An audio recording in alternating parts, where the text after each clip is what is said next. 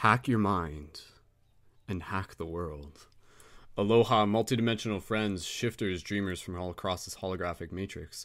This is Brendon, aka Wolfshield, aka Skull Babylon, Mystic Spider Man, welcoming you to the premiere episode one of Leading the Shift. Thank you so much for being here. This is going to be a great opportunity for us to be able to come together. This is what we are doing. We are providing you with insightful and inspirational discussion to help you activate into your potential and step into your self mastery. Of course, this is presented on behalf of ParadigmShiftCentral.com, a real world interactive game to be able to help assist with the shift in consciousness. And within this, this is us really going back to our roots in terms of those of you who have seen Paradigm Shift Radio way back when we started in 2011, 2012, and really focusing on those one to one discussions, those interviews, bringing on people within the community who are rocking it, who are creators, entrepreneurs, who got some wisdom to be able to share with you. And so for today's episode, episode one of Leading the Shift, we have our friend Ben Switzer joining us. Ben, the neurohacker Switzer. Thank you so much, Ben. Ben, go ahead and unmute yourself and say aloha to those of the people tuned in. I'm looking forward to a cool discussion. Awesome. Thank you so much, Ben. It's an honor to be able to have you here, and we'll get right into this in terms of the format that we're working with here on Leading the Shift. Really going to keep things less than 90 minutes. So, what we're going to be doing with this and future episodes, it'll be a chance for the person to be able to share a little bit about what they do, what they're passionate about, what their story is, in the sense of allowing you to be able to see yourself through their story, and then as well as their services, and then what is the wisdom that they have for the people people listening to this so that you, the listener, you, the viewer, you, our friend, can be able to take practical tips, practical insight, and inspiration from this, apply it to your life, and go out there and go kick some butt, shift those paradigms as as we normally say. So, Ben, go ahead and introduce yourself. As I said, you're a neurohacker, so please tell us a little a little bit about what a neurohacker neuro, neurohacker is. And just before I even pass the talking stick, just as a, a little bit back, a little stepping back in terms of the context, uh, Ben is a local friend from London, Ontario, Canada, which is where we are broadcasting from, and we've run into each other numerous times. I've actually been to several of Ben's events where he's taught other people about neurohacking. He's done numerous speaking engagements. He runs his own company, which is Motiv8 Studios, and we'll find the you'll find the links for those in the information for this video. And at the event, I was getting a lot of valuable information about just changing the way we think, changing the way of how we can relate to our mind and relate to the world, and again reclaim our sovereignty. So, Ben, passing the talking stick over to you. Tell us a little bit about who you are are and and what neurohacking is. Yeah, so thanks. Um, you know, who who I am is I guess what neurohacking is also. Uh, they're kind of one and the same. Um, you know, as as we said, my name is Ben Switzer. Uh, I first became interested in the concept of neurohacking by accident. I actually stumbled uh, onto the field because I was researching uh, artificial intelligence. I was actually writing science fiction. Um, I was super interested in creating stories uh, in which there were these artificially intelligent people, and uh, I felt it was the right thing to do to learn more about exactly how machines think. And then, you know, if you go and you look into the, the science of AI, um, it's all based on this concept called an artificial neural network. And so then I kind of went down this series of rabbit holes um, trying to under, better understand artificial neural networks by understanding real neural networks and how neural networks function uh, in the human brain, in the animal uh, kingdom as well, and kind of trying to discover the universal principles of learning through that process. Um, so this was all for the just for the purposes of creating good science fiction. Um, and then circumstances in my life began to change quite dramatically. I became very sick with uh, Lyme disease. if you've if you've ever heard of Lyme disease, it is a tick-borne uh, bacterial infection. It's you can get it from just getting a, a single tick bite. I was 19 years old at the time and just camping with some friends, you know, playing frisbee golf, drinking beers, having a good time. And then, uh, you know, I was bitten by this tick, and I didn't know anything about Lyme disease back then. It wasn't as well known back then. And you know, at that time, my life was on this path. And I was like, I'm going to become a lawyer and you know I was running marathons, and you know I was kind of in my own head. It's like very egotistical, um, and not too many concerns about other people, or even too much concern about myself at that time. I was, you know, basically still a teenager, and then um, I became progressively more sick over time. So I started to notice symptoms were beginning to emerge. Came first physical, uh, like joint pain, rashes, stuff like that. Like fevers, and then as it spread, it started to spread through my nervous system into my brain. I began to have profound neurological symptoms as well. Uh, you know, uh, convulsions and seizures, memory loss, confusion, uh, depression, and bipolar kind of symptoms. You know, if if you look deeply into Lyme disease, they it's it's often referred to as the great mimicker because it's notoriously hard to diagnose because it looks like other diseases. So you'll come in and you'll be like, this looks like malaria, or it looks like bipolar disorder, or it looks like fibromyalgia. And depending on the specialist that you go to, um, they'll have a certain diagnostic preference. And so as a result of that, I was I was sick for about eight years, um, going through that process before I was diagnosed and treated. And then during that time as well, um, I had traumatic events in my family. My brother was he was killed by a drunk driver, uh, and having to having to cope with the disease and with the grief was like ego destruction for me. Um, so that like 19 year old kid who was very inside his own head, very like egotistical, um, kind of disappeared and was destroyed. Um, and then as I was going over the through the years, I, I never lost my interest in neuroscience and psychology. Um, and because of my memory problems, uh, I, I knew the information was re- important, but I couldn't recall it. So I began to create an archive. Um, that archive still exists. It is the True Focus. That's the name of my neurohacking service, Archive. Um, and I drew from the archive in order to create a rehabilitation program because I was actually cured of Lyme disease through a blood infusion. Um, and a blood infusion is where they, they kind of they take a quart of blood out of your body. Uh, they put substance in it. For my case, it was ozone, so oxygen three, and then they reinfuse the blood back into my body. I had that procedure done uh, four or five times over the course of about six months and um, I was completely cured um, of the of Lyme disease. However, um, I still had the neurological damage. So you know, the part of my brain that was most implicated was the frontal lobes and also the hippocampus. Now, the frontal lobes are mostly associated with uh, reasoning, judgment, planning, um, risk evaluation and judgment, um, inhibition, as well, and in the midbrain where the hippocampus is, it's like your memory, um, it's spatial navigation. It performs a lot of functions related to learning and sleep as well. So, in any event, um, I came across the work, and I'll encourage you to. I'm going to mention a couple books during this talk um, that I would really encourage you to check out. Um, the first one is uh, The Brain That Changes Itself. It's a book by Norman Doidge, D O I D G E. He's a medical doctor, and I believe he's a Canadian doctor, and his specialty is neurology. Um, and he really talks about this co- emerging concept, and it's, it's one that I'm sure we're going to talk a lot about tonight, uh, called neuroplasticity. And neuroplasticity is this idea that the brain is constantly evolving and changing, um, even well into adulthood. Um, even if there is brain damage, um, areas of the brain that are kind of proximal to the area of damage can overgrow it and ma- and maintain its function.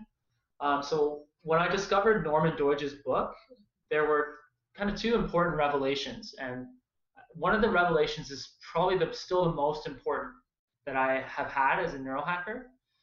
And the first revelation is that because the brain can change itself, it means that your thoughts can change your neuroanatomy, and your neuroanatomy facilitates the change of your thoughts. So it's a positive feedback loop, not unlike compound interest. Um, and it's related to this notion of uh, it's an interesting phenomenon. If you look outside of neuro- neurological systems, what happens when you have a system um, that's sort of going in one direction, like that, and then you invert the direction?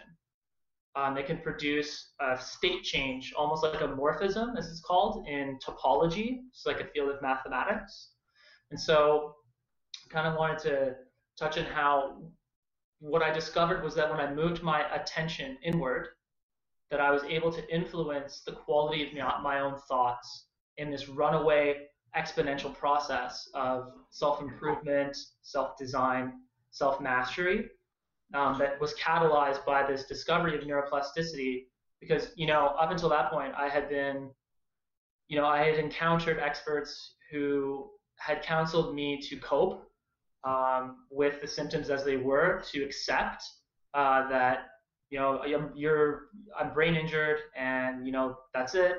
It's like you know your leg hurts, get a cane. Um, now you have a cane for the rest of your life, uh, and that kind of self-defeating philosophy was very damaging to my psyche. But when I discovered this notion that change was possible, it unlocked this revelation that you know seven or eight years of collecting um, exotic neuroscientific information on how neural networks function could actually be applied to my specific problem. And it was at that moment that I created the uh, neuro rehabilitation program that um, currently is is called True Focus. Um, and I had a profound recovery. I I was using a range of modalities from electrical stimulation, something called transcranial direct current stimulation, to photic.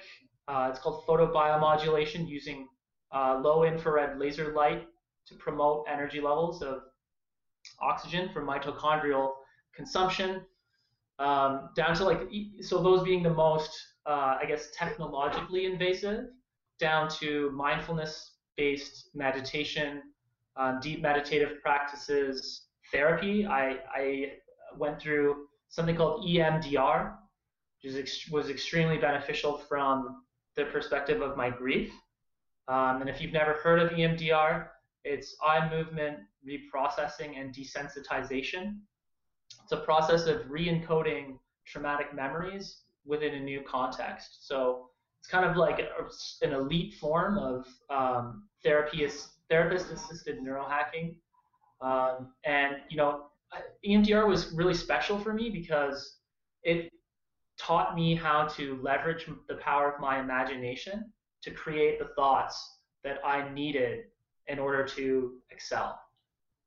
Um, and since that time, uh, you know, I, I modified the program. It's not just for brain rehabilitation, like if you're injured or um, if you've experienced trauma, and you know, like PTSD trauma, it presents on brain scans like an injury in the brain, um, where the actual brain cells are damaged.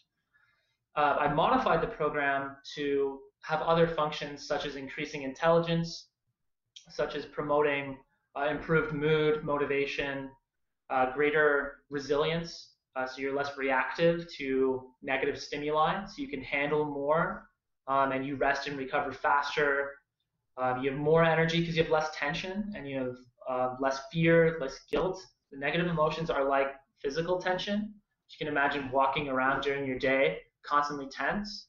It requires more energy uh, in terms of like oxygen and glucose uh, than it would if you were relaxed. Um, same way if you've ever seen boxers, um, top top tier boxers and, and mixed martial arts fighters, they learn not to gas out because they stay relaxed, they stay loose, um, and they do that to avoid adrenal dump. Because if you get enraged, you become tense, and then you burn energy way faster, and then the gas tank goes out. So it's like kind of cool stuff like that I was experimenting with, mm-hmm. and then you know other people. Uh, I started to encounter other people who were struggling, and then um, you know, I was like, well, I tried this thing and it really helped me. Maybe this will work for you. And I found that it actually was working for them. So I continued to develop it, make it more sophisticated, Um, and that was a process of about five or six years of, of developing it um, until it's as it, as it is now, which is a, a product. And that's kind of what neurohacking is, is applying neuroscience, applying psychology to uh, self-directed change. and as it is right now, the program is like basically two months of training, daily training, anywhere between half an hour to an hour. The more training, the more results. Uh, I do like one-on-one coaching as well as I do psycho.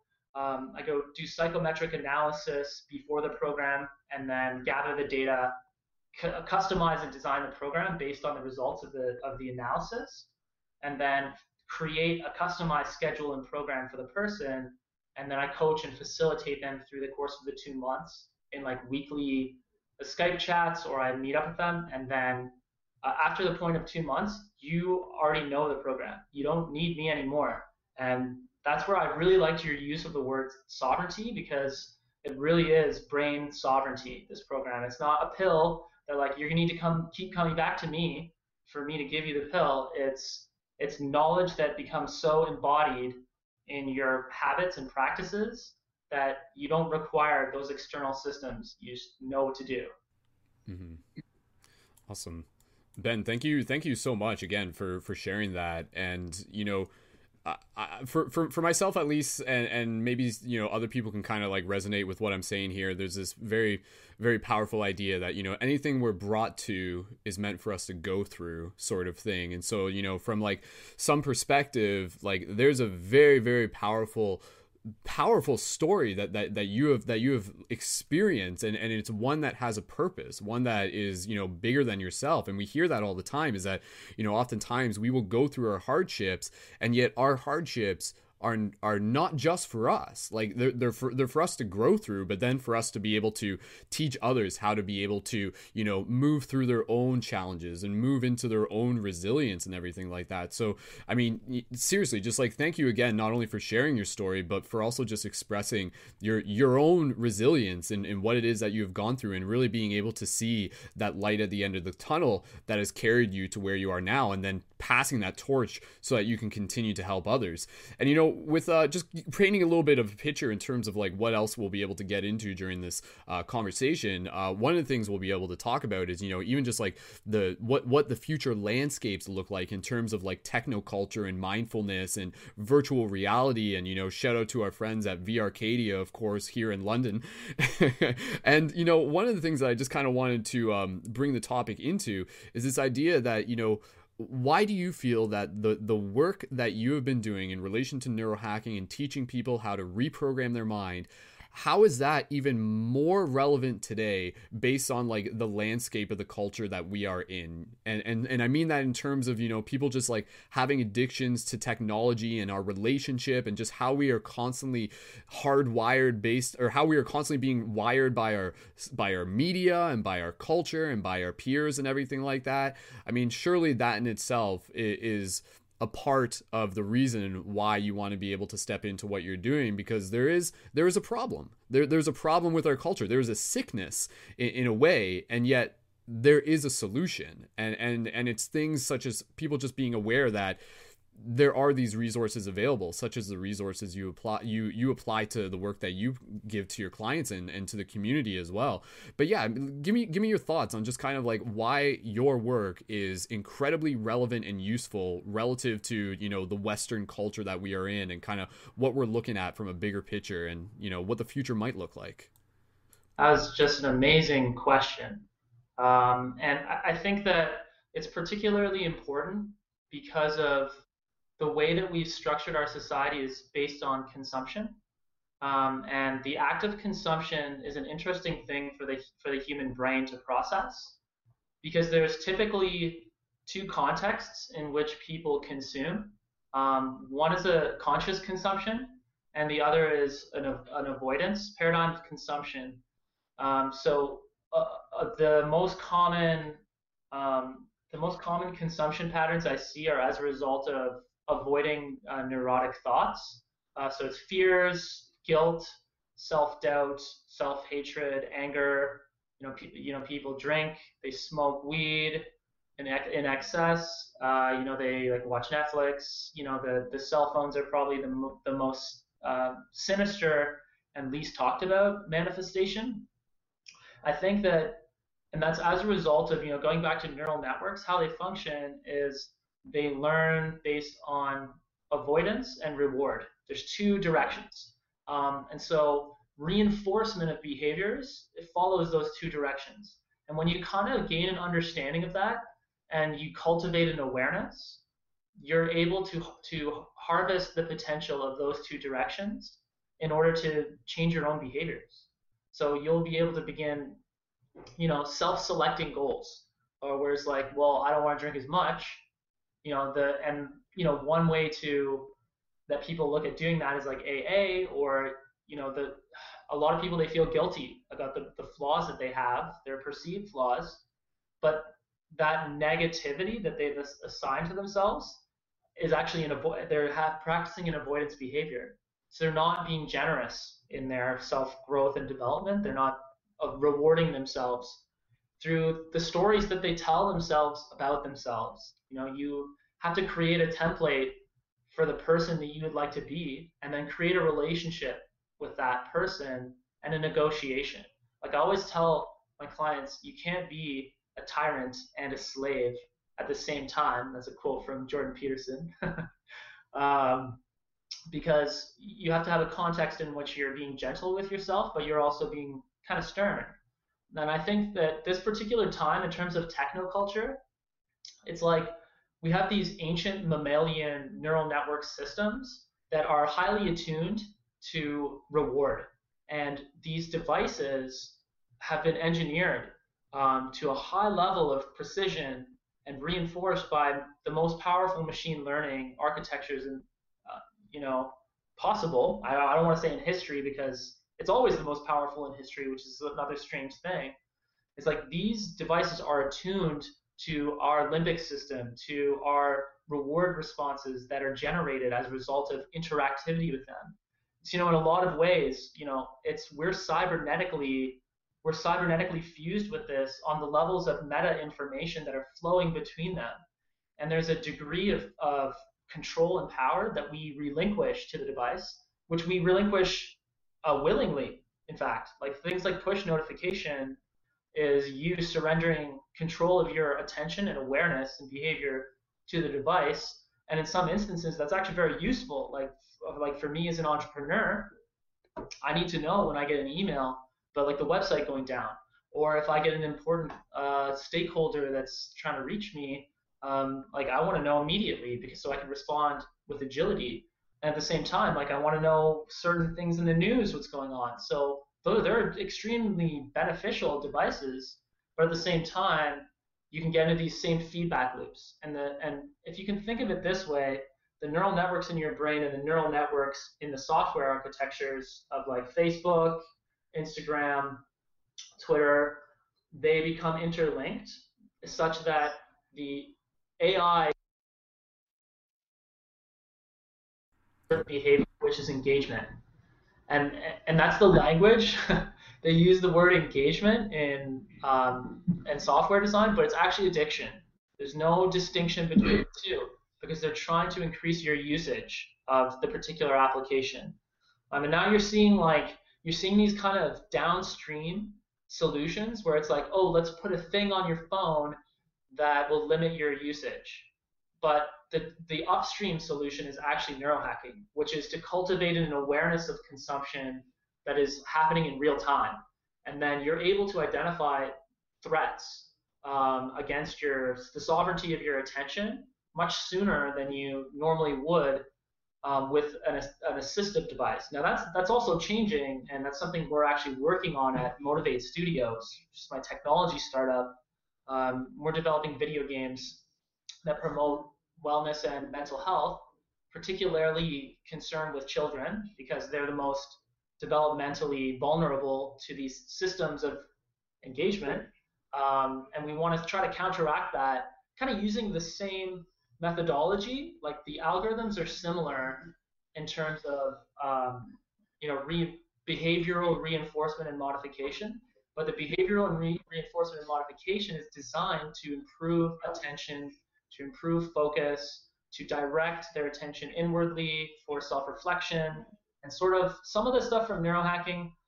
You know, you know what it was that happened was I was working with kids, right? So I was applying my program to kids with ADHD um, who are all who are all addicted to video games. Uh, the ones that I was working with just happened to be, but different manifestations of addiction occurred as well. Food, drink, like whatever you see it um, all the time. Anything pr- sufficiently enjoyable that produces dopamine in the brain can become an addiction and beca- can become health- unhealthy in excess. But in any event, I was working with these kids with ADHD and I was realizing how bad the problem really was and that I was actually one of those kids as well. And then I was thinking about like what's the best delivery system for this that will motivate them to interface with these activities that make them better. Because I found that like for instance, I was working with this kid and he was super passionate about robotics. It was his main interest. He just loved it. he wanted to learn everything about it. And so what I did, because I interview all my clients, right, to figure out what they're passionate about. I structured the program entirely around robotics and his love of robotics. In fact, setting up rewards and milestones in the program. It's like if you complete so many meditations or if you improve your score on like a Stroop task, which is a task for inhibitory control, then I'll take you to a robotics class where you can learn about modeling parts and integrating parts for robotics. And so I structured the program around his passion and his interest, and he was extremely motivated. And I'll tell you, that kid, he is now off his his Adderall medication because he doesn't need it anymore. His grades went up 20%, and he can drop into a meditation like that instant. And to top it all off, he can memorize 50 digits of pi forwards, forwards and repeat it backwards to me like 20 minutes later. So he, you know, and that's the way I structure the program is like you want to become a badass of robotics. This is how you do it but you have to choose to do it. I'm not going to be co-opting your parents to make you do it. And that kind of, you know, what I realized was that engagement, interest, and attention are commodities. They're the most important part of what makes us engaged in our own lives. And then I asked the question of how do I scale this up? Because I can't just work with individual kids and expect to have the impact that I would like to see in the world. It needs to be something that I can scale to a global scale um, very quickly. And that's where kind of technology and gaming came in. so I don't know, circling back um, to the question, you know, why is this a unique time? Because for one thing, we're hyper connected at the same time that we're hyper isolated. And the technology is so powerful to modify our behavior that we can choose to we can choose the suite of our modifications almost like we're customizing our notifications inside our phone we should be able to customize our attention inside our own brain using the phone using technology as the front end interface to our own cybernetic augmentation. Yes. Awesome.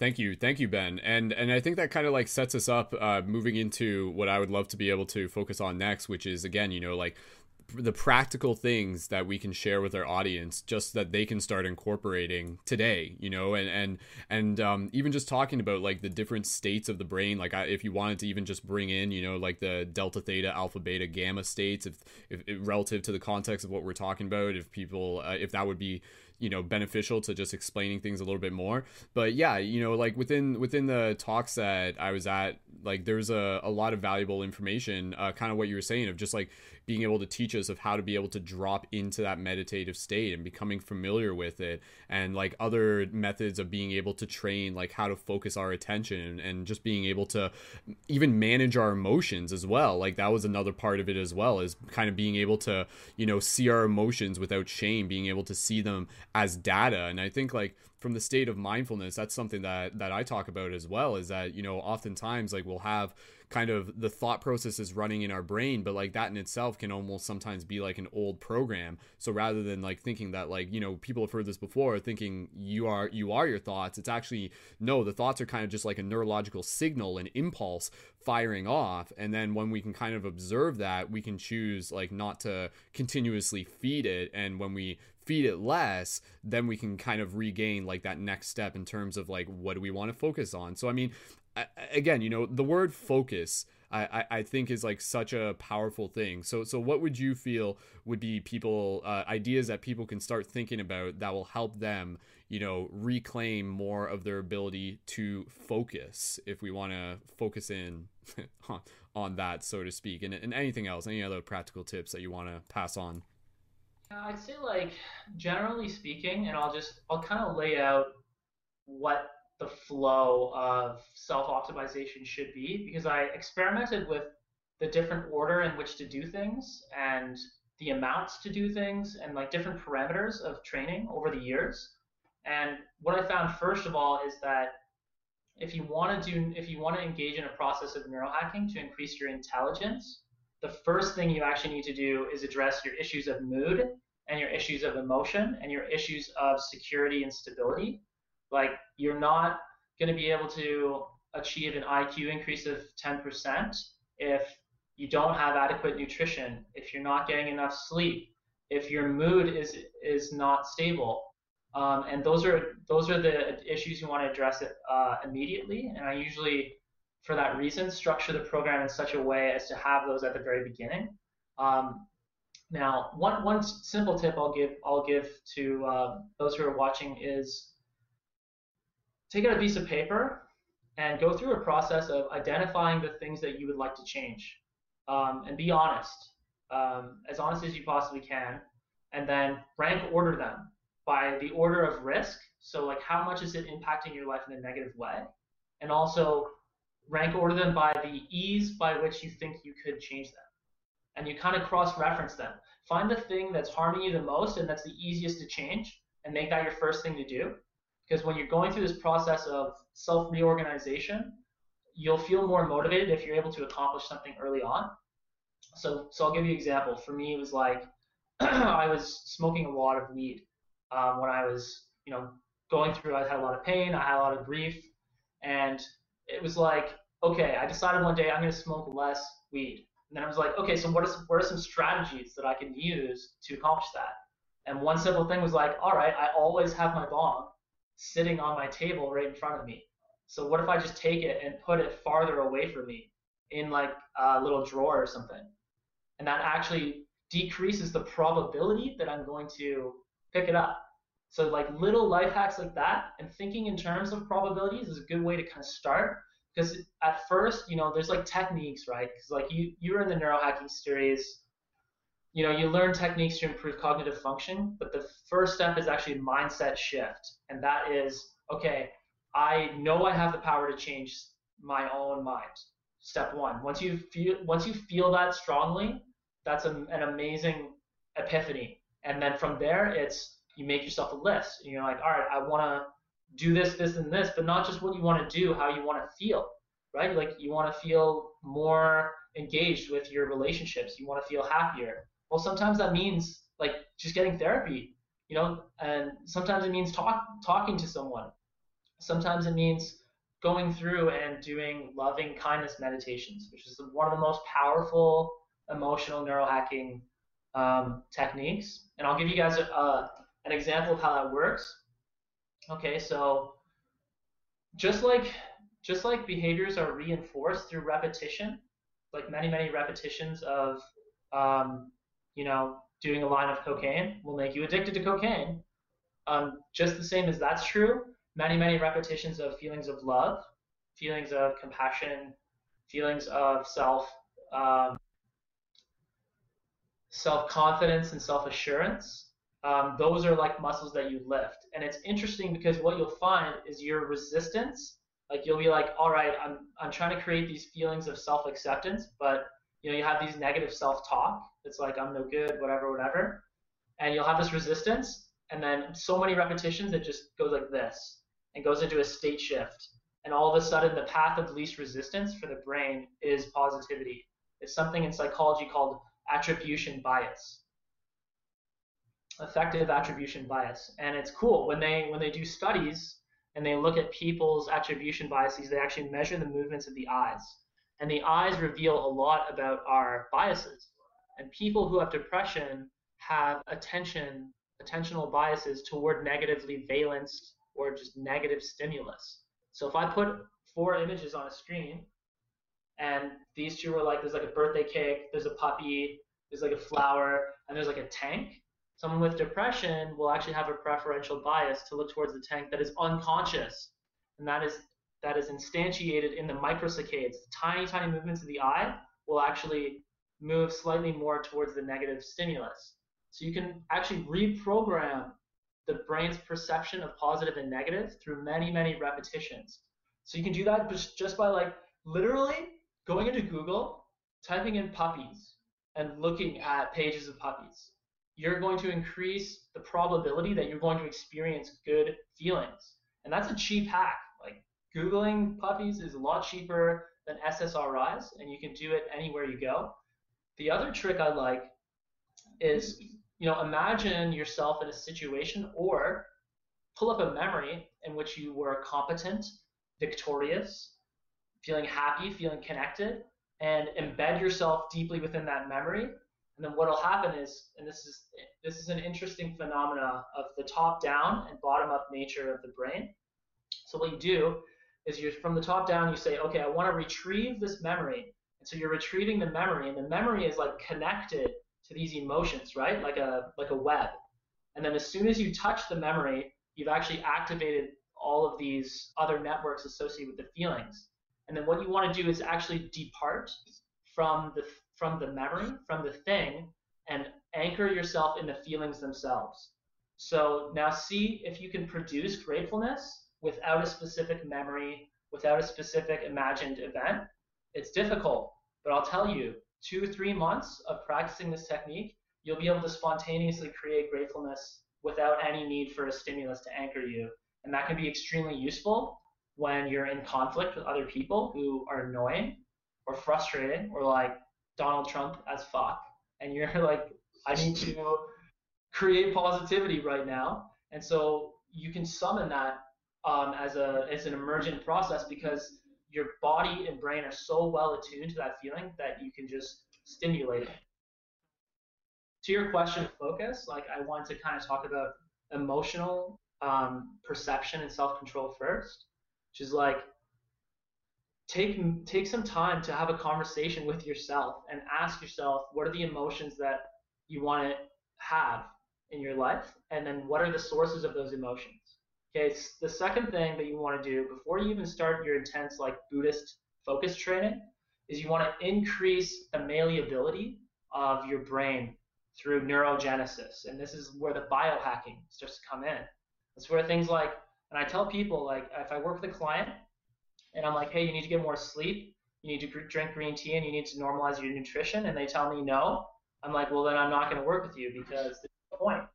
Because if you don't have a high degree of neurogenesis, then any training you go through is not going to do anything. It's like you're going to the gym and working out and not eating any protein. All you're going to do is actually damage the muscles. So the, the first kind of two steps are you normalizing your mood, you're providing security, because security for yourself, like financial, home, nutrition, sleep, all that stuff that impacts your mental health in a major way. If you can normalize that stuff, you've like gone a long way to empowering yourself. And then it's like what you want to do is like I think of it this way: there's two dimensions of neurohacking. There is normalization, which is okay, I'm being negatively impacted by my emotions or by cognitive decline or cognitive toxicity, and you want to bring yourself up to the baseline of normalcy. And then once you're there, that's when you can go beyond. But a lot of people, they, they're here and they're like, well, I want to go beyond. And like, well, you need to just get yourself to a baseline first, and then you can go into the advanced levels of neurohacking. Um, so back to your question of focus. So there's a lot more to emotion, a lot more to biohacking. Uh, I'm not going to get too much into, but to your point of focus, I'll, I'll teach you a really simple um, focus training technique. and this is this is just focused meditation in different forms, but it's like putting your focus on the tip of your finger. Now you can close your eyes. You can actually try to put all the perception of your focus on the sensation of the air on your finger, your fingertip. And then what happens is when thoughts and things like that wander in, this is your locus. And that's an important word because you can have an infinite number of loci in your environment that you use to anchor your attention to and your focus to. It can be internal states of physical stimulus, like if I if I tap my finger. It can be external stimulus, like a sound, like a singing bowl. It can be an emotional stimulus, like a feeling. It can also be a thought stimulus, like a memory or a mantra or an imagined orb of light, uh, which is my personal favorite for uh, meditation. Um, so one way you, one way to improve your focus is a couple times a day, intentionally choose a locus in your perception, and perception is all encompassing of your environment and internal states. Choose a locus in your environment that's external. I, I, I like to have both. And you can do uh, you can do what's called an eyes open Buddhist meditation, where you're just staring at the object as though you are expected to sketch it later on and your life depended on it. um, the other option is to turn your focus into internal sensation, a physical sensation, or like uh, like I said, a certain mantra like love. You know, my my mantra was always uh, transcend. Um, but doing that a couple times a day, that's going to strengthen that muscle of focus. And the other key too is your mind is inevitably going to wander, and it has to do with something called the default mode network. Default mode network is a distributed connectome that is in the brain that's associated with mind wandering, creativity, uh, daydreaming. It's also associated with imagining oneself in the future or past, and it's also associated with self-talk, which is a problem a lot of people have in modern society, particularly because we're we have social media reinforcing self-talk. Um, so when we self-describe in a way that's externalized, we get rewarded for it. It's like very weird. Um, so that default mode network is sometimes useful because like if you're a creative person and you're like working on something cool, you can have a flash of inspiration that is like, oh yes, I'm going to create my magnum opus because I just had this realization. So it's important. But by the same token, if you're spending all your time recursively self-perceiving, self-talking, imagining yourself in future conversations, which a lot of people do, especially if you're an anxious person, then what you could want to do is actually move your attention to a locus in your environment, shuts off the DMN, and that shutting off of the, of the DMN actually connects the top part of your brain with the midbrain. And that midbrain, top brain communication network is called the corticothalamic loop, or more broadly speaking, the midbrain cortical loops that are nested in many areas of, of the higher cortical brain regions. They mitigate the unification of your unconscious and conscious mind. Or not mitigate, they are the vehicle of, of unification of your conscious and unconscious mind. And if those things are at odds, you'll get neuroses. Neuroses will emerge from that, that schism between um, the two parts of the brain and also the brain stem and the body. If you're not in, if you're not embodied, if you're like in your head thinking all the time, over analyzing, people who have trouble sleeping because they think, think, think, think, think, racing, this training will help them sleep because it shuts off that self-perceiving mechanism. So kind of just going back, find a locus in your environment, whether it's an internal state of sensation, internal thought, or an external uh, physical object. Completely move your focus onto it, and then sh- shift it if you want. Um, but basically, also not judging yourself when you're unable to focus. Um, because judging yourself is default mode network. So you're kind of like putting yourself at a disadvantage when you do that. So you want to kind of be gentle, especially when you're starting out, because it's going to be difficult. I always say that, you know, it, even if you meditate for only a second out of a half hour meditation, you have just begun the, the process of training and your practice has begun, truly begun. As long as you can have a moment of conscious attention and that can be and some people that are as extreme as to have, let's say, autism spectrum disorder, it's very, very difficult for them because they're overwhelmed by stimuli. But if they can meditate for one second, they can meditate for 10. If you can meditate for 10, you can meditate for 60. And that's kind of how you have to think about it and you push yourself. But this is another point. When your attention is fixed on, on an object of concern and it wanders away, and then you reorient yourself to that object, that's a cognitive function called attentional control.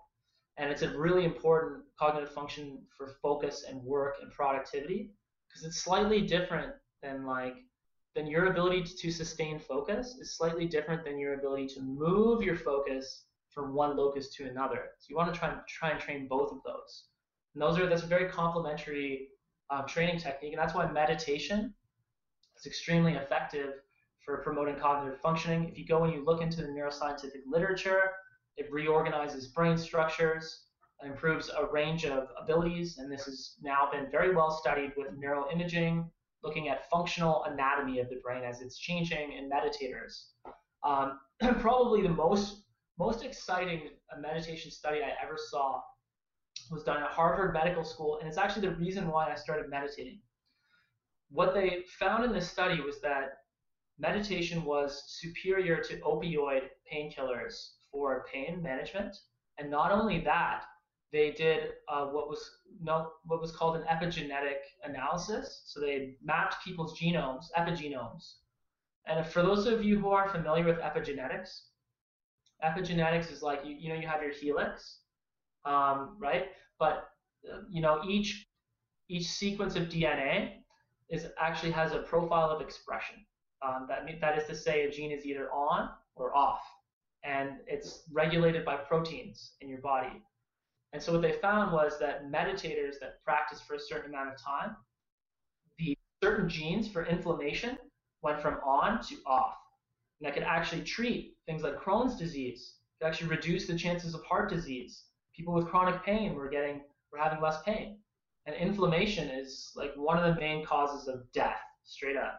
If you go and look into the National Institutes of Health, studies on, um, you know, uh, soft tissue and a, where a lot of cancers begin is actually an, an entangling of soft tissue fibers as a result of inflammation, toxic stress, cortisol. So the meditation goes upstream from a lot of those problems and addresses them. You know, so I can't recommend it enough. Um, and if you're looking to get into the practice uh, and just get started, there's so many guided meditations out there, totally free, and you can just use your finger, use your breath, and be gentle with yourself. Um, and that's really the best focus training that you can possibly get. Mm-hmm. Awesome. Thank you, Ben. And and again, you know, just like going back to what we were talking about earlier, just like the power of repetition, you know, we do that, you know, you've probably heard this before, but like neurons that fire together wire together. So I mean, for everybody listening to this, like absolutely, like the more you can meditate during the day, the better. And it doesn't have to be something that is like you know super super complex like sometimes it literally can just be like bringing your attention to the breath and just like developing that practice of mindfulness but then even getting into the habit of and and this is something Ben has talked about in his presentations, you know, literally just like setting an alarm like at the top of each hour and then just taking, you know, like five me- mindful breaths in that moment.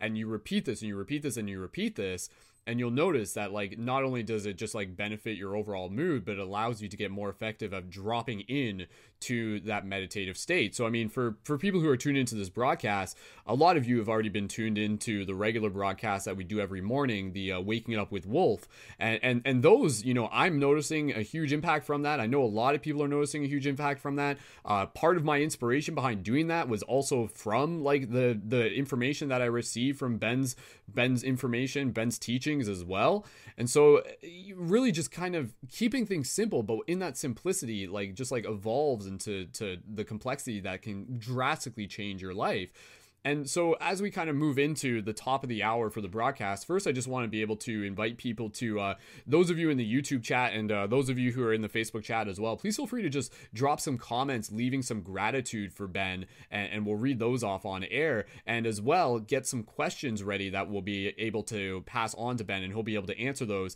And then near the end of the broadcast, we're actually going to end with a short little guided meditation that Ben's actually going to bring us through.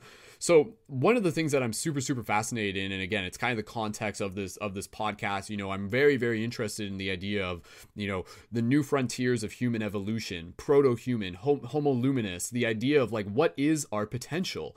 And so ben with like your your your perspective on things like understanding like how powerful the brain is to change our body and even just you know the power of beliefs to literally change the anatomy of our being and everything like that allow yourself to just kind of play with this and maybe even just look into the future. But you know someone who's like really doing the practice really doing the work what could the potential of their human experience look like?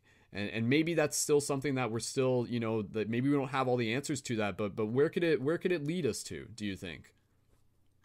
I think you know as individuals um, we can go a long way with this practice what's kind of one of the things I'm really interested in is um, this uh, like systems, complex systems theory, um, the nonlinear dynamics. Idea is that uh, the sum is greater than its parts, and I think the key thing that has like one of the major barriers in society today is a belief that we are not powerful, that we do not have control over the world around us, um, but the truth is, when we apply our power to ourselves, that effect actually propagates through the environment around us, like a pebble being dropped into a pond.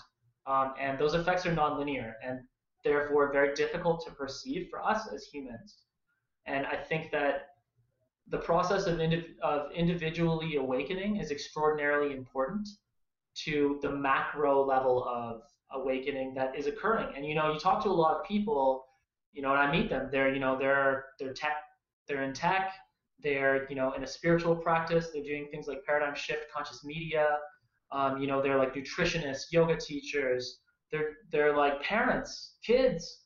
You know, you know, I talk to kids that are brilliant, and they're like, you know, they're they're optimistic about the world, and they have radically different viewpoints. This, you know, so I'm of a mind that the system just just like the perception of a virus in the body, in the corpus, uh, is reacting. The immune system is waking itself up, and it's happening on the level of the individual. But it's important for us, I think, to to recognize and embrace that the work we do on ourselves that has the most impact on the world because we can't make change unless we're ready. And you know, I really realized this. You know, I was I was living um, I was living on a farm. I was living on a horse farm. It's a great experience actually. It's like caring for horses. I was neurohacking horses, um, and I had this idea for technology, right? Um, and I was like, I, I believe, you know, I had all these great ideas, but I knew that I couldn't manifest them because I wasn't capable. Like there was things in me that were wrong. Like I had trauma. I was like selfish in some areas. You know, I wasn't a good listener know, I wasn't giving as much as I was getting in relationships and stuff like that. And you know, I had this day where I realized the only way that I was ever going to be successful is if I considered myself as the solution. You know, the, all things emerge from me that are good in my life. And so I needed to engineer the system of my own thinking and feeling and being in order to have any sort of effect on the world. And as when I adopted that mindset, things started to go pretty well for me. You know, it was only six months after that I launched the startup and you know now we're we're doing great but then you know that process doesn't end. And it's a really unique feeling i have to say. It's something i've noticed lately. You know when you're when you create something no matter what it is whether it's a child whether it's your uh, startup whether it's a, uh, a creative piece of art whether it's a relationship that thing is an extension of you. It's a manifestation of you. And in some sense there is contained within that elements of you like a fractal. Um, there are shadows or echoes of you in that. And so when you are good, what you create is good in some sense. And so like I think that this spiritual awakening is happening all over the place in individuals, and there's this realization, this like restlessness of like, you know, we don't want a white picket fence, we don't want um, a martini with olives and a subservient wife and advertising and TV. Like we want something more for ourselves because you know that was poison. That, that was like the 1970s and 80s and or sorry, I guess 50s onwards of like we needed to be subservient to this consumerist culture. But you know, then Kennedy came around. He's like, hey, let's go to the moon. And you know, you start to see that that actually more was possible. And you know, I think Elon Musk is another guy who's that can be really inspiring for people. People are starting to realize like maybe there's something more than just like TV dinners.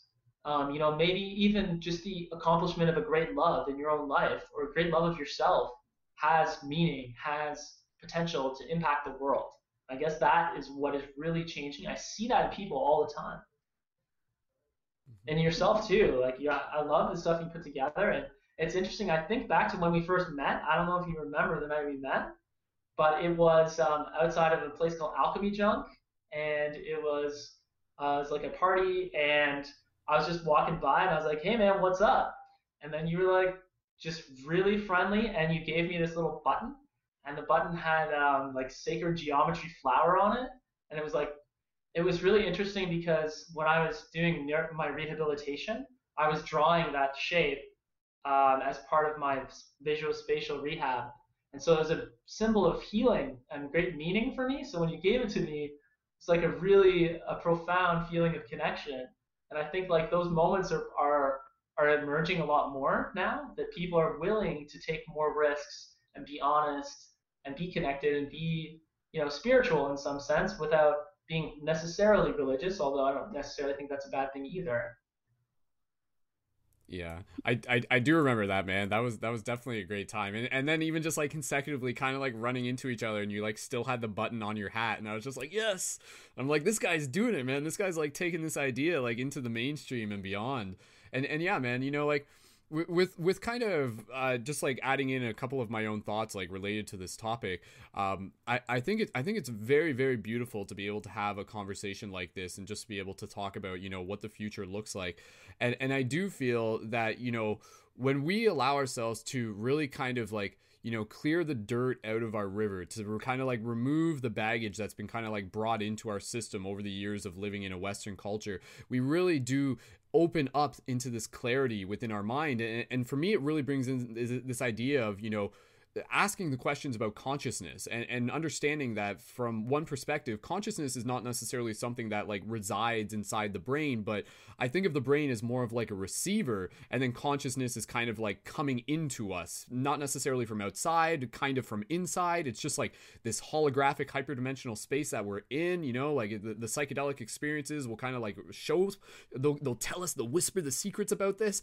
But you know in terms of like just like where things are, are, are going with this, I, I feel that as we continue to work on ourselves, it allows us to be like better receivers of consciousness and also like to be better, you know, we, we're we're able to kind of like align with our destiny. We're able to kind of like show up for our purpose, because because like you said, like our purpose is not just to you know like do the status quo. There's something there's something more, and when we kind of like take reclaim that sovereignty, we're kind of able to more receive like that higher signal and transmit it through our action, through our message, through our love, through our the way we view ourselves. And and the very powerful thing that I see about this is that the more and more of some of us do this, we're changing the collective field and we're beginning to literally like harmonize as a collective brain, you know, like as a collective neural network as a society, as a culture. And so like that's a, that's you know, you talk about like the hundredth monkey effect and things like that. It it really is this idea that, you know, for everybody listening to this, like we're experiencing it right now. Like literally everyone who's in this broadcast right now, right now we are on a shared wavelength. We we are synchronizing, we are harmonizing with our thoughts, with our attentions, with our focus what happens when we apply that to you know bigger things? What happens when we just apply that to the simple things in terms of how we show up uh, each and every day? So uh, again you know like do we know exactly what the future looks like? Uh, we don't necessarily need to but but we know that you know just by like continuously working on ourselves putting in the work putting in the effort releasing the shame allowing ourselves to receive the guidance from people like ben to be able to have that instruction is incredibly incredibly ba- valuable. And it's really yes, it's an investment for yourself, but it is something that goes much more beyond that. It allows you to step into your potential as an artist, as a creator, as a friend, as a father, as a mother, as an entrepreneur, to really, you know, manifest that which you are here to manifest for, for yourself. So we deserve it to ourselves to be able to see those blockages as obstacles for us to be able to overcome and and knowing that as we do this we're able to teach others how to do the same. Because in today's day and age and culture there's there's no one there's literally no one in western culture who is who is not you know been exposed to some form of like addictive behavior in some way or another. So we need people to lead. We need people to be able to show like what is possible and how we can kind of you know break through the chains and everything like that. And so again, Ben, moving into uh, you know the, the, the near end the, the, near ending of the broadcast, uh, for anybody in the the live chat, post a question for Ben and put four question marks on the front and the end of your question. That way, so we can just see it nice and easily. We'll pass those on. And before we do that, Ben, I want you to just be able to you know any sort of like concluding message, call to action that you want to be able to pass on to people, as well as just give a little bit more clarity on what your services are and how people can connect with you and what benefits they would be able to receive uh, from that as well. So, Ben, go ahead, pass it back to you. I guess my my my final message is that we're we're living in in a unique time. This is the most important revolutionary time in history we're in the middle of a renaissance right now, and you're all part of it. You get to participate in it, and your contribution is your choice.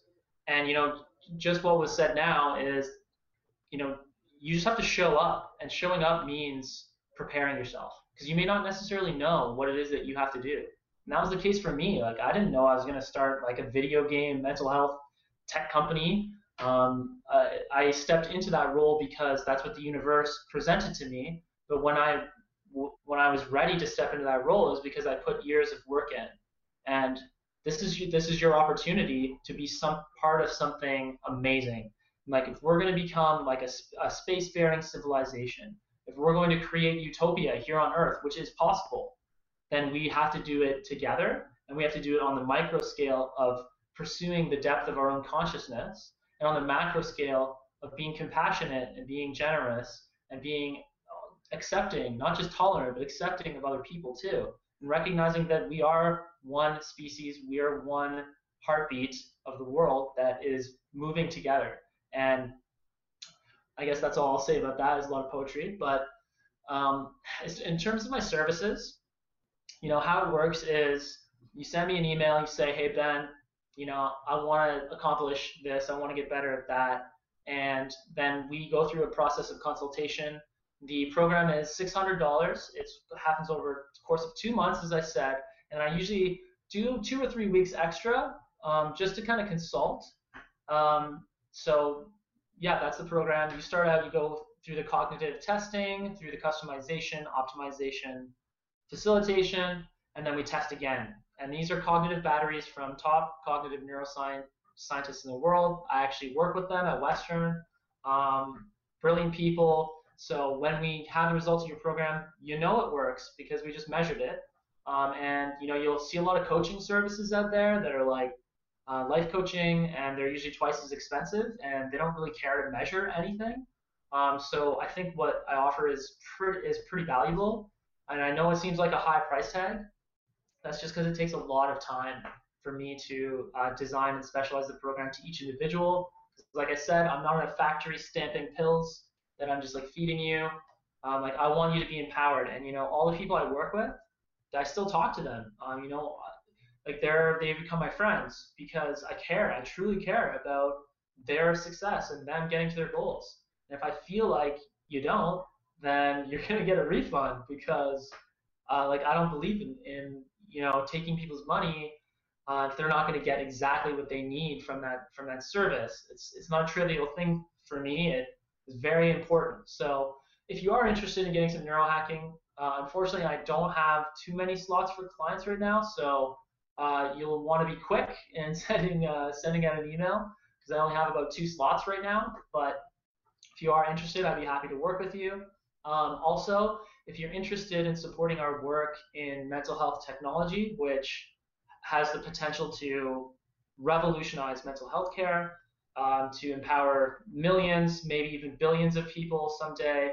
Um, you know, there's there's going to be opportunities for you to donate uh, soon. So please do follow us on Twitter, follow our Facebook, drop a comment, just be like, hey guys, love what you're doing, because you know we got volunteers that are working for us because they believe in this stuff. Um, it's you know it's really motivating for them to know that we have a community support. So all that stuff really helps. And you know, like I said, um, if you want to get some neurohacking going, let's do it. It'll be fun. And uh, just reach out if you have any questions too. If you just want to chat, like I'm a really friendly person. Um, so just like reach out and yeah, thanks so much for your attention. And this has been an amazing conversation. Awesome. Thank you, Ben. And for people who want to be able to get in touch with them, they can find your email on the Motiv8 website, I imagine. That's yeah, that so, would be the so place. You, you, just fill out the contact form. Uh, you can find me Ben at motiv8.io. It's a great way to get a hold of me. Ben at truefocus.ca also works. Um, or you can you know reach out to me on Facebook. Um, it's Facebook slash uh, TF Neuro or Facebook forward slash Motiv8 Studios, multiple studios.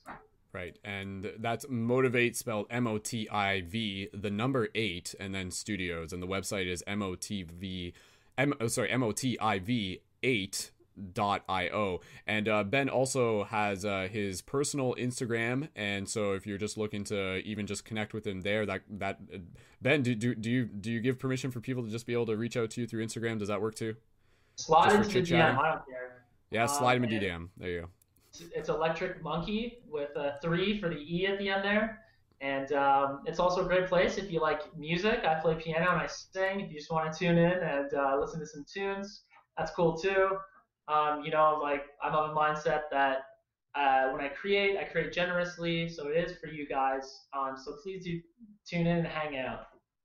Awesome, awesome, and and Ben, I know uh, we're we're gonna get into the questions there in a second. I did just want to actually uh, backpedal a bit because uh, we talked about uh, you know again like the future of mindfulness in video games and technology. And I wanted to just like even just take like five more minutes just to go a little bit deeper in that. Again, uh, me and Ben, we've been having a good time hanging out at our local uh, friends startup business, VRcadia, which is a virtual reality lounge. And and there's a lot of like entrepreneurs and like super super amazing people who are gathering in this space who are on the same wavelength of really you know working towards this technoculture future and and and merging technology and mindfulness and and I've been working on like you know 360 VR meditations and and there's some other top secret stuff that that you've been working on stuff like that. What what can you tell us in terms of just a little bit about like virtual reality video games and and any of that related to mindfulness and neurohacking? It's it's so astoundingly exciting that it's hard for me to describe it in, in an encapsulated way. But it's like taking thousands of years of, of practice and meditation and knowledge and, and spirituality, condensing it into a singularity and putting it in this virtual medium that's consumable and accessible at the point of entry rather than you know you're not going to spend 10,000 hours meditating. We want to bring you to to a to a level of spiritual awareness and and also physical and mental well-being um, in the most fun most exciting, most engaging way that's like faster, it's more precise, we can measure everything. And this technology, you know, over time, the trend of technology is that it becomes more decentralized, it becomes cheaper, it becomes more powerful, it becomes more ubiquitous. And you know, we're moving toward, you know, VR is the first is the first iteration as we're as we're delving into this world of imagination. But eventually, we're going to superimpose that world of imagination onto physical reality and then the next step is we're actually going to change physical reality to match our what we're able to imagine. Uh, and that's going to be in our lifetime. Um, so, you know, when I talk about a renaissance, you know, it's it's a spiritual renaissance, it's a technological renaissance, and it's going to be like super fun and exciting. And it's not going to be like a, it's going to be a bloodless revolution, or at least that's what I hope, is that it'll be a revolution of loving kindness. Uh, so that's what I how I feel about the tech. Awesome yeah i'm i'm again i'm, I'm super excited about it uh, again just in terms of just being able to utilize and i mean you know call, call, it singularity call it what you will but i mean there is an amazing opportunity in terms of just being able to utilize, you know, the the video game interface, the style of just kind of the context to be able to bring in, especially in today's youth, and and even just you know giving people that that additional way of being able to interface and it's super super exciting. And yeah like I, maybe we'll have to do another another talk a little bit later on you know as things really begin to unfold in, in that end. So moving into uh, the questions and, and, ben thank you again uh, for people who left some comments earlier. Uh, let me just take a moment here to be able to scroll up on the YouTube. Uh, people were just saying, thank you so much. Super grateful. Uh, d- uh, that was from Kayla. Devon says, you remind me of a cross between a young Joe Dispenza and Dr. Amen of the Amen clinics. Very fun, thorough, and experimental. And oh. so that's quite the compliment. so awesome, awesome. And uh, again, just lots of other gratitude being expressed. Uh, Angela on the Facebook, much love and gratitude to you both. Thank you, Angela. And so moving on to, uh, yes, thank you, everyone. Moving on to a couple questions. Uh, Devon said, uh, I was wondering if he assesses people with machines, in brackets, neurologically or eyes, or mostly psychologically and in a life coach kind of manner. And, and you kind of already you kind of already answered that. And most most of it is what you're like. You could literally just do it like over the over the phone, over the over video chat, and go go ahead, Ben. Yeah. So there's that's a really good question. First of all, so thank you for that. Um, now we have two forms. I have two forms of assessment that I do. One is a qualitative assessment, which is like, hey, how are you feeling? Um, and also, what are your goals? Which is like more from a coaching kind of psychotherapeutic uh, lens. And then I also use cognitive assessment batteries. Uh, and what they do is they kind of break intelligence down into components. Those components are differentiated by function, and then those are measured in a gamification way. Uh, the technology that I use is called Cambridge Brain Sciences. Uh, I'm also excited to say we're acquiring a license, and we're going to have our own cognitive battery technology that's going to be exclusive to Motiv8. That's very exciting. Yeah, so that's how we measure, and then we and depending on we can also do emotional intelligence assessments, although they're very expensive. They're like 150 bucks uh, to get the full battery. So I usually kind of do a little bit of a hacky, uh, like sliding scale, uh, just for myself, um, just like some of the standard questions you would find in a, in a psychological assessment. Great question. Awesome, awesome. Sweet, thank you, Ben. Next question from Kayla. She asks, "Are affirmations as important as meditation to reframe?" And does that make sense? Is that enough? Yeah, that's, that's a good yeah. question too. So I would say that an affirmation is a meditation, um, first of all, and I think that uh, having both is is never going to hurt you. Um, making sure that your affirmations are your own is uh, an important tip. So you got to have the one that's going to really impact you the most. Um, and then I also suggest, and this is something uh, I do for myself, and I recommend for those who are uh, really trying to change their mindset, is you write down, you like journal, and then you kind of circle the words you don't that you don't like, that you know are kind of negatively influencing you.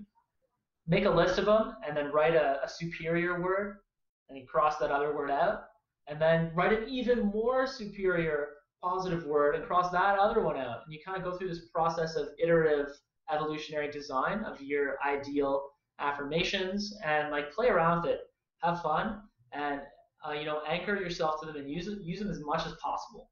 So that's a good question. Awesome.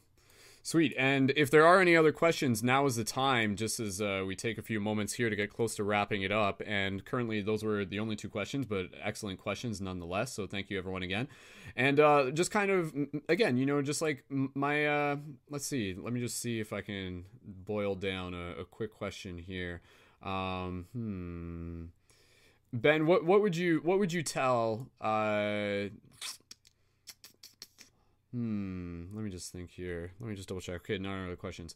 All right. Um, if you were talking to like someone who is uh, hmm, who's like a 16 year old who's spending all their days like on video games and doesn't really see like much else to to their life, would you have a message for them? That's like the one of the toughest possible clients, toughest possible questions. Um, you know, I would and even this sometimes won't work. but you'll propose the question what if you were sitting in a room with no light, no windows, no doors? Would you want to just be in that room playing that game for all time? Um, and the answer is usually no. If the answer is yes, then you've just identified there's a problem. Um, but if the answer is no, and then you kind of ask, what would you rather do? You know, what's the version of yourself that you'd like to believe in? And if and when you're at that age, it's a tough question to answer because your identity is in flux. But I would say push yourself outside your comfort zone and explore, um, because it's gonna it's gonna reward you in ways that the games just can't. And I'm a guy who's literally designing games uh, to make you feel better. Um, so pushing yourself outside your comfort zone, taking on challenges that are uncomfortable, and being okay with discomfort, being okay with failure is actually a really good thing because it makes you tougher. And not in the not in the macho way though, like more resilient. And the other thing I like to say is, um, sorry about that. Um, the other thing I like to say is, would you rather be in control or out of control?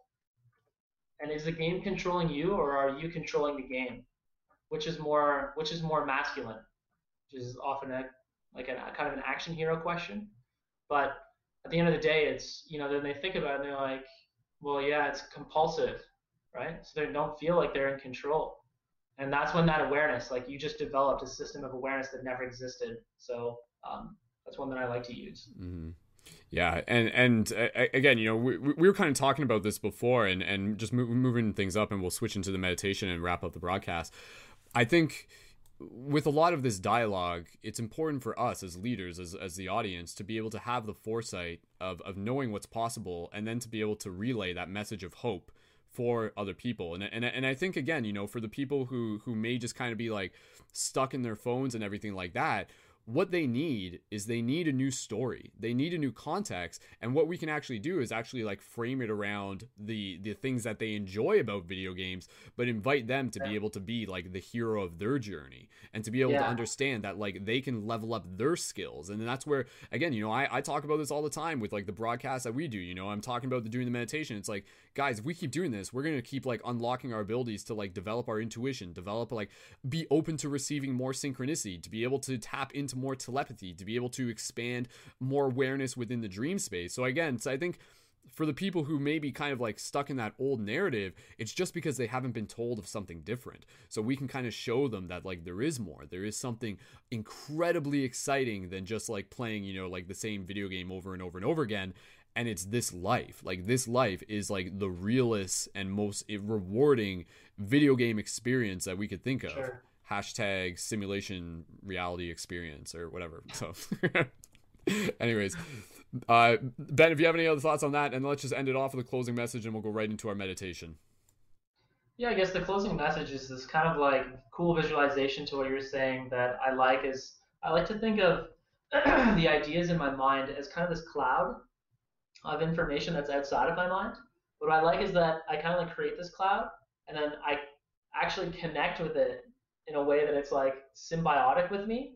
So I've like created a, a meta architecture of information that I'm actually using to amplify myself cybernetically just by sitting in a chair and thinking. Um, like to me, that's just so cool. It's like a, uh, it's like a Star Wars like Boba Fett implant or something. Um, but anyway, uh, so that's enough of that. And um, I'll um, I'll go into a meditation, but I get there's a couple different excuse me, a couple different options I was thinking about what might be best. I think I'd like to do uh, a healing meditation, which is one I don't often do, but it's it's for chronic pain, uh, for relaxation, and for promoting a healing response in the body. It's also fantastic for relaxing if you want to go to sleep, which a lot of people probably will be soon. So with that, um, I'll just get right into it, and I'll ask you just to find yourself in the most possible relaxed position. Maybe you're sitting in a chair at home, maybe you're lying in bed or on the couch. Just taking a moment to take stock of sensation of comfort. You're sitting in your chair, in your couch, in your bed. Kind of allowing yourself to fully perceive the softness where your body is touching. And moving your awareness into the feeling of gravity as it's drawing you gently to the center of the earth. I'll ask you to move your awareness to the bottom of your feet. Feeling a sensation, your socks, maybe the floor, taking stock of all the points of contact and the peaks and valleys of your foot's curvature. And really noticing where it's touching the floor, noticing where it isn't. Moving your attention now to the top of your feet. Feeling how the top of your feet are more sensitive than the bottom. So you're not walking around on them. Maybe noticing the temperature of the air in the room. Or the feeling of your clothing that's enveloping your feet. Now moving your attention to your calves, giving your calves just a little bit of a flex, and then allowing them to relax. Feeling like maybe do that a couple times, and with each time, feeling like there's a wave of warm relaxation. It's flowing from your knees down towards your ankles. So your calves are feeling more and more relaxed. And moving your attention now to your thighs, quads. Maybe noticing sensation of clothing against your skin again. Is it feeling warm? Is it feeling soft? Feeling a little bit itchy? Just allowing yourself to take stock of the sensations in your legs. Maybe giving your legs just a tiny little bit of a flex and allowing them to relax. With each breath in and out, feeling a wave of warm relaxation flowing through your muscles. Maybe noticing any tension in your body. That's okay. Just allow yourself to notice the tension as we breathe in, imagining a healing wave, uh, a little bit of a sigh as it flows over the point of tension, feeling that relaxation flowing from the top of your head down to your toes.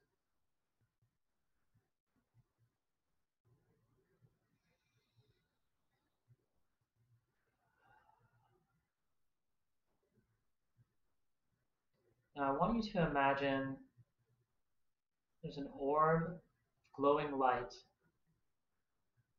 it's hovering in front of your body. I want you to imagine that with each in breath, the orb moves from your toes up to the crown of your head, bathing you in healing light and as you exhale, feeling as it's washing away any tension, any negative feelings you might be having. So it's squishing it down towards your feet where it leaks into the floor, never to return. Imagining this orb of healing light scanning and healing every cell in your body. Taking just a few minutes to imagine as it moves over your body, gently bathing you and healing light, warmth, comfort.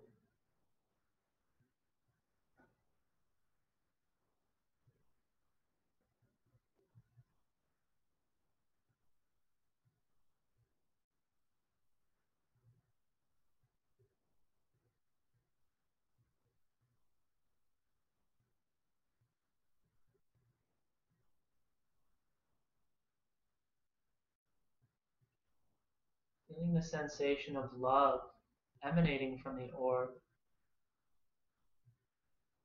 I want you to imagine each in breath is filling the brim maybe a rose pink color of love. as it descends over your body on the out breath, saturating every muscle, every bone, every cell in your body, compassionate love.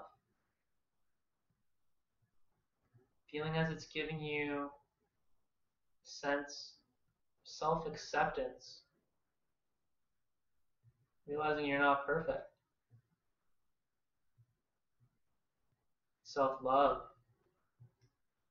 realizing that you're worthy of this meditation.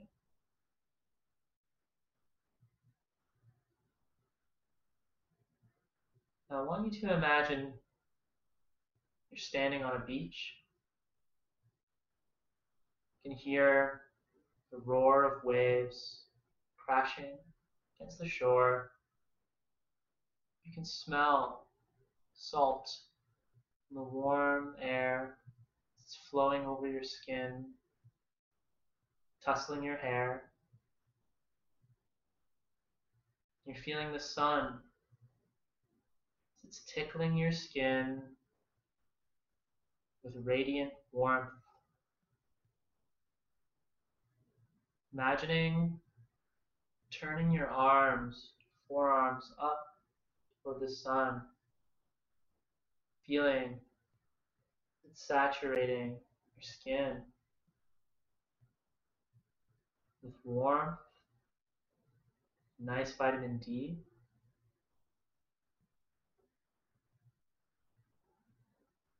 I want you to imagine you're standing at the edge of the shore. And as the waves come in, so too does your breath rise. And as the waves recede into the great ocean, so too does your breath exhale. With Each breath in, the ocean gathering around your feet and ankles with warmth and out, feeling as the ocean is absorbing any tension you might be feeling in your body. Breathing in Maybe letting out a little bit of a sigh. One more time.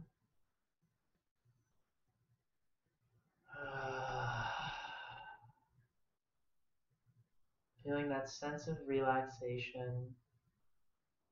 The ocean is absorbing. Every point of tension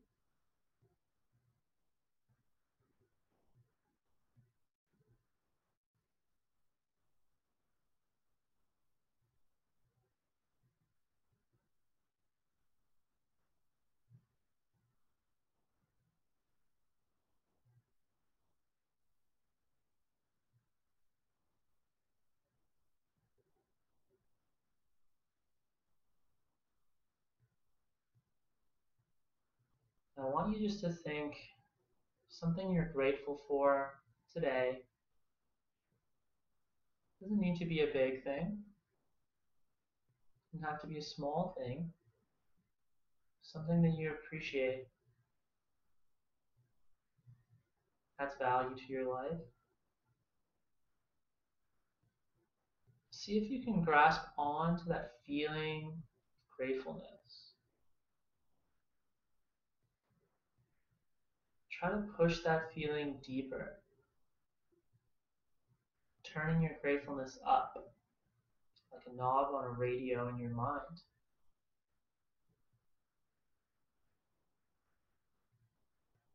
As though you're trying to emanate gratefulness from your heart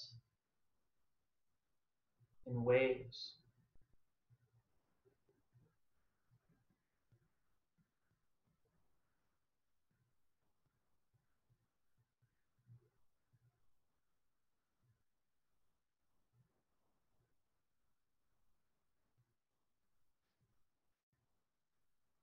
Taking a moment now just to thank yourself for taking the time to do this meditation,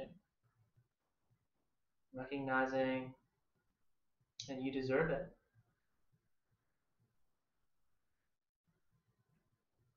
And that you're taking care of yourself by doing it.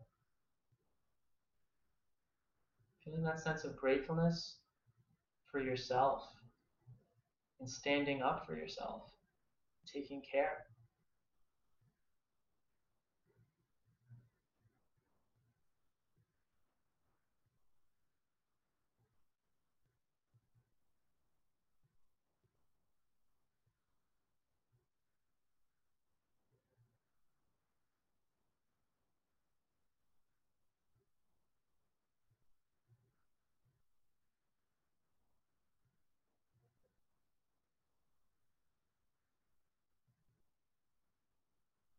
Now, taking a minute just to reflect on this meditation, to be with your breath.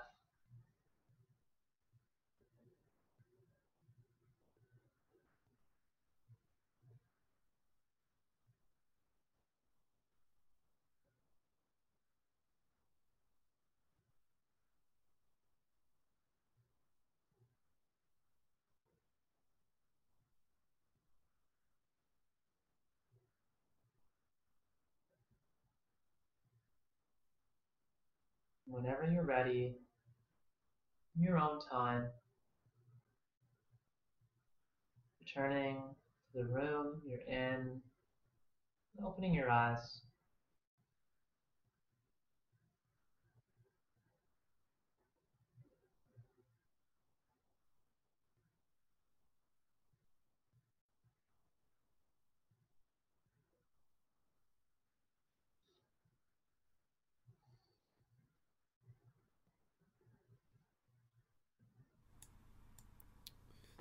Thank you very much, Ben. My pleasure. Awesome. So yeah, just as everyone kind of slowly makes their way back to this dimension, please feel free in joining me and once again just expressing our gratitude for Ben for being not only a guest but our first guest on leading the shift a new series here within the Paradigm Shift Central project. Looking forward to being able to have many more exciting individuals from the community here to be able to share their stories, their inspiration, and their service. Again, we are here to provide you with insightful and inspirational discussions to help you activate into your potential and step into your self mastery. So, allow this inspiration from this broadcast to be something that you can weave into your everyday life. Again, just reminding you of how you can cultivate practice, cultivate your focus through regular practice, encouraging regular mindfulness, mindfulness techniques, and of course, reaching out for Ben if you have any questions and if you would like to chat more and receive more that he has to offer through his services. So awesome. Ben, any any closing thoughts or again even just use this as a moment to just be able to express a gratitude to the people who tune into this and any closing words. Yeah. Just sending out my love to all of you and just have an amazing night, an amazing sleep, and uh, keep being the great people that you are. And uh, hope to talk to you soon. And thanks so much for having me on. This was uh, really fun, amazing conversation. Awesome. Yes, and now it is archived for millions and millions of years. The aliens in the future will listen to this and they shall know your name. So that's the idea. cool. Awesome, awesome. Thank you again, everyone, for being here. My name is Brendon, aka Skull Babylon Mystic Spider Man. This has been Leading the Shift, episode one with Ben Switzer, neurohacker. Join us again for more episodes of Leading the Shift and letting you know that the next episode, episode two, will be riding on the same wavelength as this as we bring on our next guest, who will be Nathaniel Solis, who is another friend of mine who is totally into the self mastery and the mindfulness. So let's keep adding on from one broadcast to the next. So be sure to join us us back here again. Again, be sure to check out Ben's website at motiv8.io. The E is an 8, and same on Facebook and Instagram.com forward slash electricmonk3y. The last E is a 3. And of course, you can check out more at paradigmshiftcentral.com. A huge shout out and special thank you to everyone for being here. Bonus shout out to the Patreon supporters for helping make this and more broadcasts possible. If you enjoy the value that we are creating here, be sure to check out patreon.com forward slash Brendon Culliton. Sign up with a donation donation, monthly donation of your choice, get your 25% discount code for items at questitemshop.com, where you can get light guardian crystals, free hug signs, and shift buttons, the very same one that I gave to Ben many, many moons ago. And now here we are. So planting those seeds. And of course, be sure to subscribe at youtube.com forward slash skull babylon. Check out this and other podcast recordings by looking up Paradigm Shift Radio on iTunes or just going to paradigmshiftcentral.com and you'll see the link for the MP3s there as well. And be sure to follow me at Mystic Spider-Man on Instagram and join in for our daily meditation practice and and we'll be able to continue to work on this together. So Ben, thanking you again and join me in saying farewell, much love and until next time to everybody who has been joining us here tonight. So thank you again everyone. We love you. Bye. Go team. All right, much love. Awesome.